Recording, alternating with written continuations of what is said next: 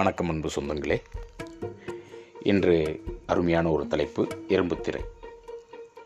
இரும்புத்திரை அப்படின்னு சொன்னோன்னா என்ன தோணுது அப்படின்னு சொல்லி பார்த்தீங்கன்னா இப்போ நம்ம திரை என்பது என்ன? ஒரு ஒரு இடத்தை இரண்டாக பிரிப்பதற்கு திரை தேவைப்படுது.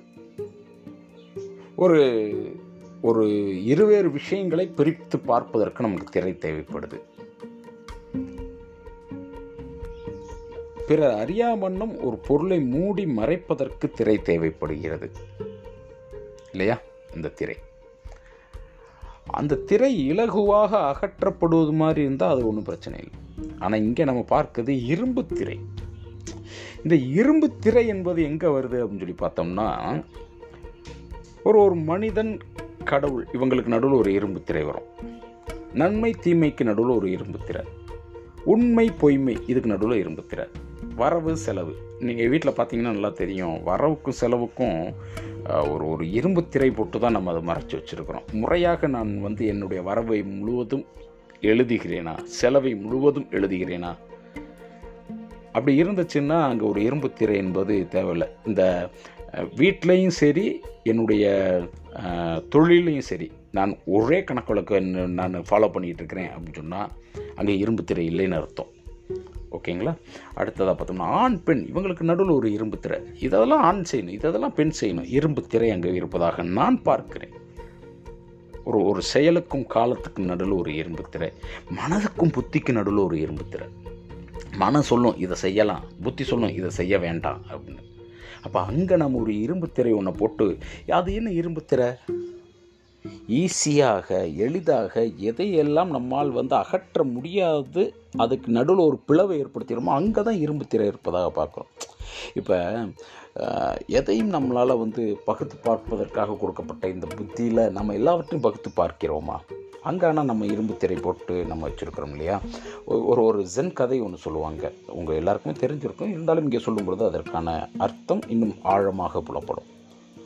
ஒரு பெரிய செல்வந்தர் ஒரு துறவிட்ட போய் ஜென் துறவிட்ட போய் கேட்குறாரு என்னுடைய வம்சத்திற்கு தேவையான சில வாக்கியங்கள் நீங்கள் சொல்லணும். அப்படின்னு சொன்னோன்னே அந்த குரு சொல்கிறாரு தாத்தா இறக்க தந்தை இறக்க மகன் இறக்க பேரன் இறக்க அப்படின்னு சொல்கிறாரு ஆனால் நல்ல விஷயம் கேட்டு வந்தோம். இவர் இப்படி நம்மளை திட்டுற மாதிரி சொல்கிறாரு எல்லாம் செத்து போன்ற மாதிரி சொல்கிறாரு அப்படின்னு சொல்லிட்டு அந்த அந்த செல்வந்தர் மனதில் ஆழ்ந்த ஒரு ஒரு கவலை வருது.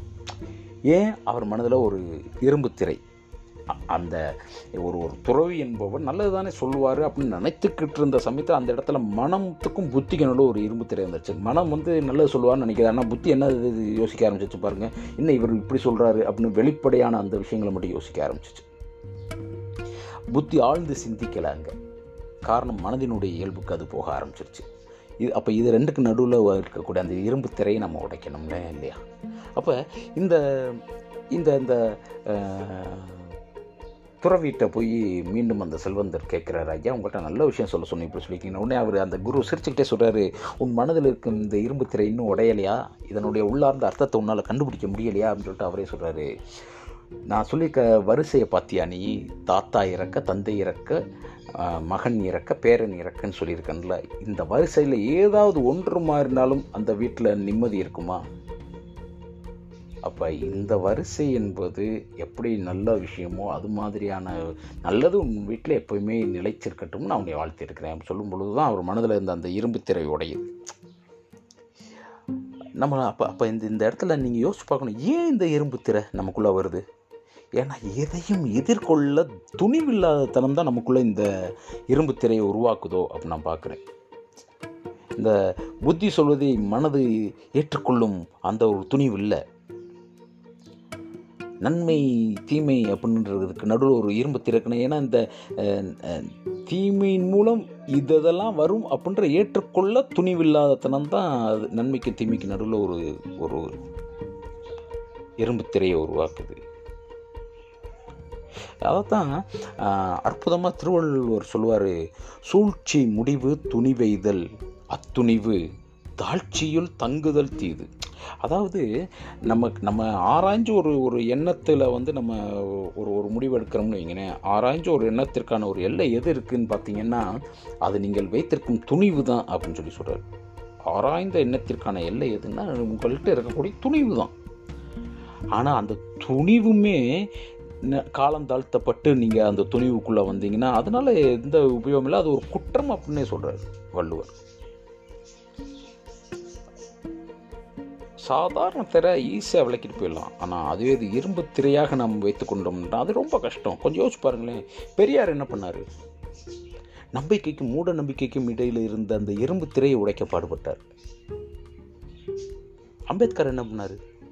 மேல் சாதி கீழ் சாதி என்று இருந்த இருவேறு அந்த சாதி பிளவுகளுக்குள்ளே இருந்த மனித மனங்களுக்குள்ளே இருந்த அந்த இரும்பு திரையை உடைக்க பாடுபட்டார்.